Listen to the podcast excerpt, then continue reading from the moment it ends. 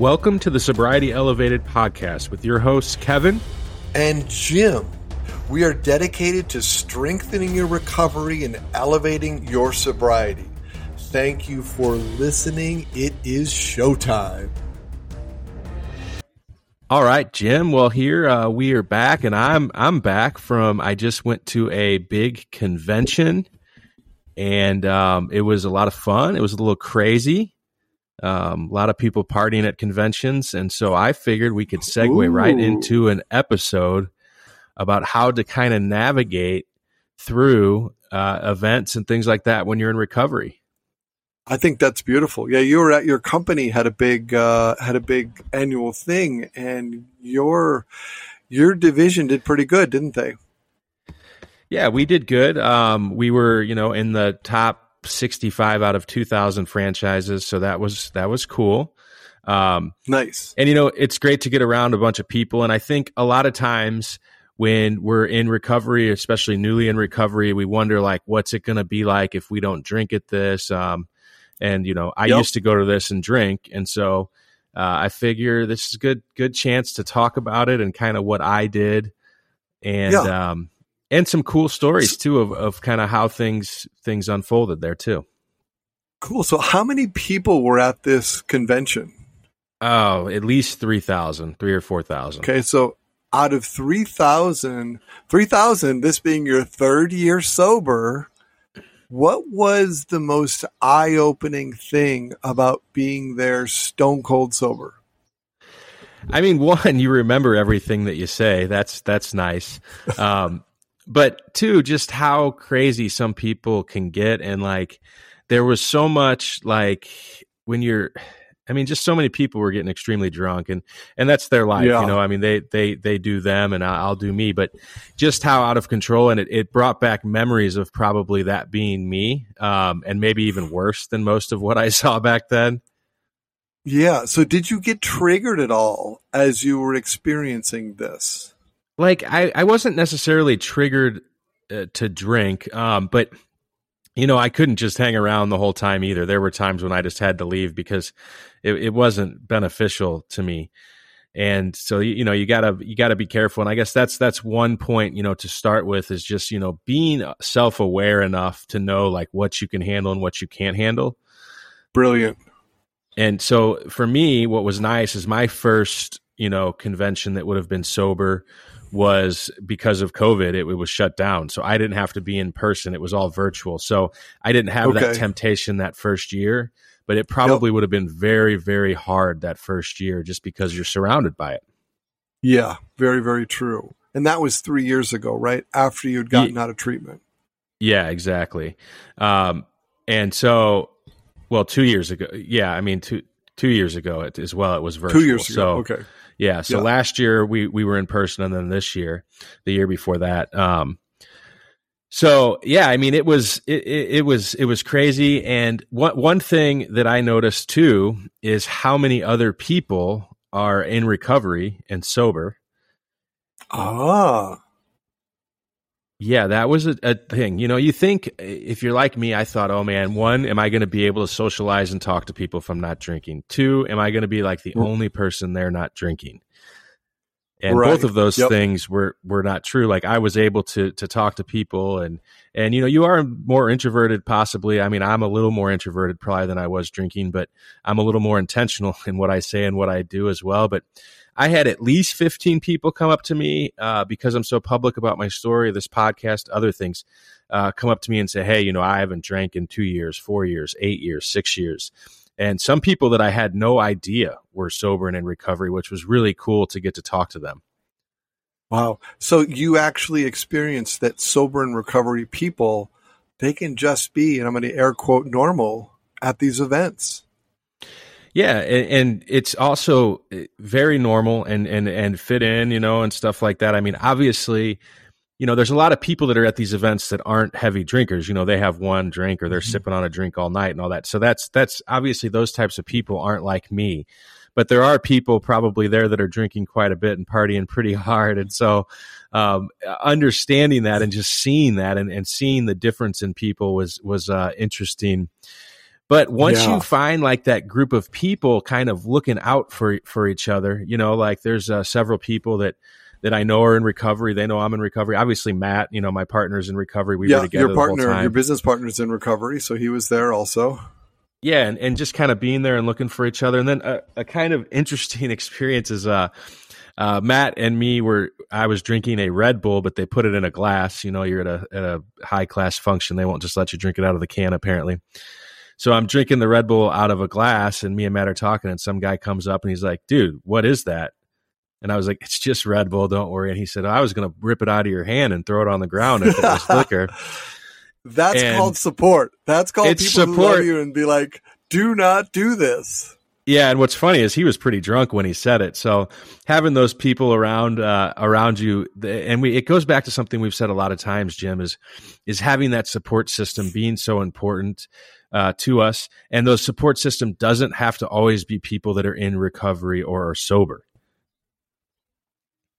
Very, very true. It's people that support you because they believe in your sobriety. That had to Yeah, be a they- really good feeling. It was. It was great, and it was funny for uh, Matt and and Rachel to see it, just because. I mean, back in the day, you know, I had the reputation of being the crazy maniac, and now people are like, "Whoa, dude, don't be doing this or don't be doing that." Right. um, and and being you know again you don't uh, everybody does not have to be like me where i'm super open about this you know? Some some people that were sober you know were drinking club soda with the lime and just trying to fit in and all of that and and that's fine. Everybody's kind of different and in a different spot on their journey but you know if you're going to go to these events and and you know with holidays all these different things man it's stuff we've talked about so many times but it's just being a- aware of yourself for one two ha- having a plan in place uh, including an exit strategy if needed, and having people around you that that are going to be there for you. So, you know, there were nights whenever I was still staying down there talking to people, you're networking and all of that, and then as soon as people start to get a little bit uh, on the drunker side, and anybody that's been to conventions that's listening to this, they get it because it's it's just like Oh, yeah. everybody sits around the bar and they're drinking, they're having a great time. And and I just would see myself out at that point and and you know not again because i was about to have a drink but just because it was it's kind of annoying being around super drunk people but being Yeah, being they, uh, prepared yeah they're fun sometimes. Well, they behave ways that when you get sober, they can be triggering. And just like you said, they can be damned annoying.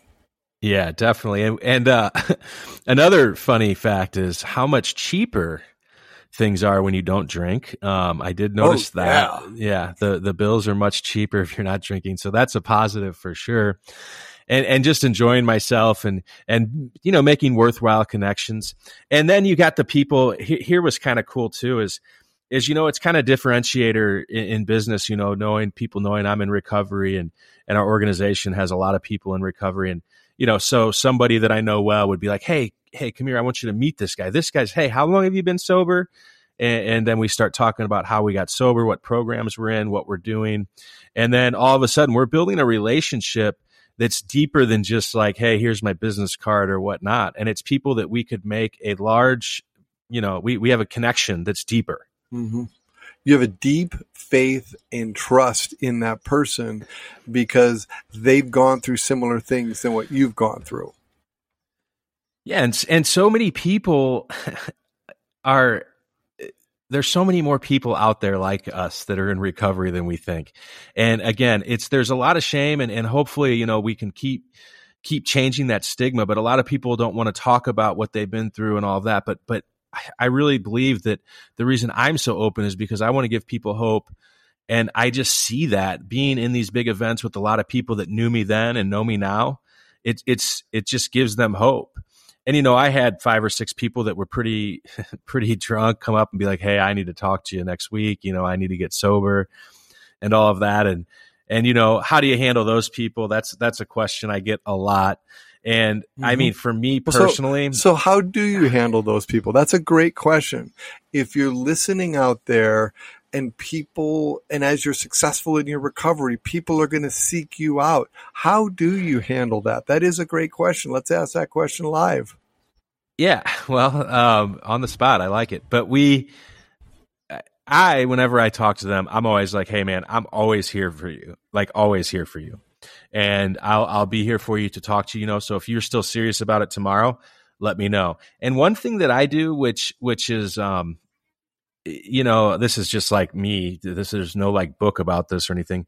I shoot him a text and um, I let him know, hey, this is be- whatever you talk to me about is between me and you and I would never tell anybody else about it. And just so you know, I'm here for you anytime if you need me. I shoot a text because I think what happens a lot of times, having been the drunk guy that probably talk to people like that, is you wake up and you're like, oh my God, what did I say to him?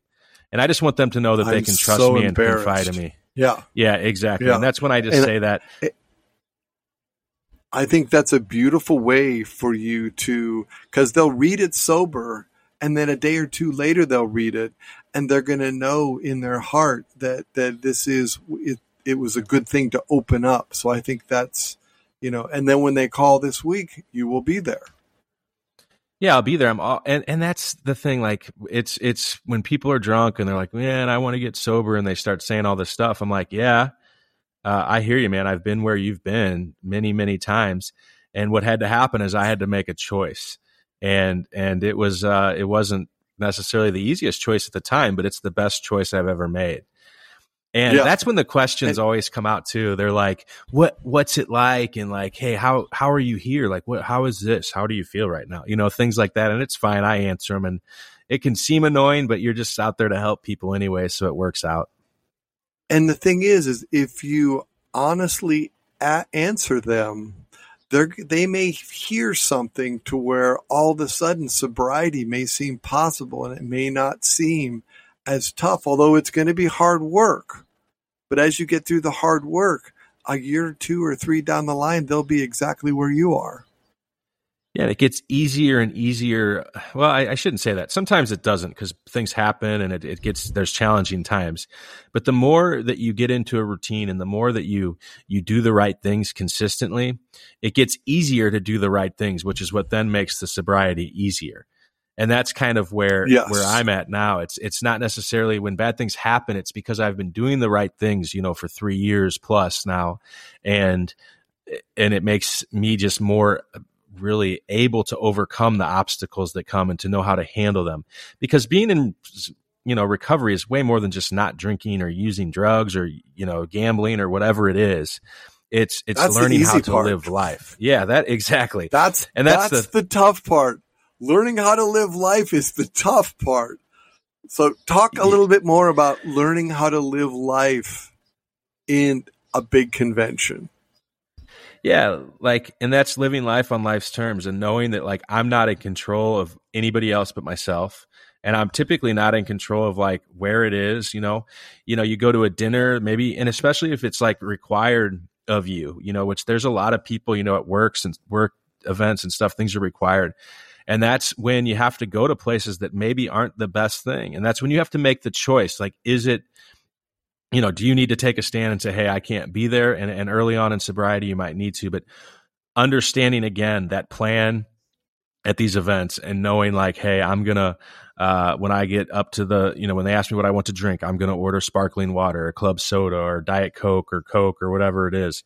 Having that plan, having, I, what I did is I had two people that I had called, you know, and I, I said, hey, if I call you over these, you know, next at night or whatever, it's because I need to talk. And I didn't have to use that. I did talk to people every day again, but having some people that were there to to be uh, a resource to me, and then again finding people that you have common ground with and that understand you, which is not always easy. I've known a lot of these people a long time, so it's a little easier.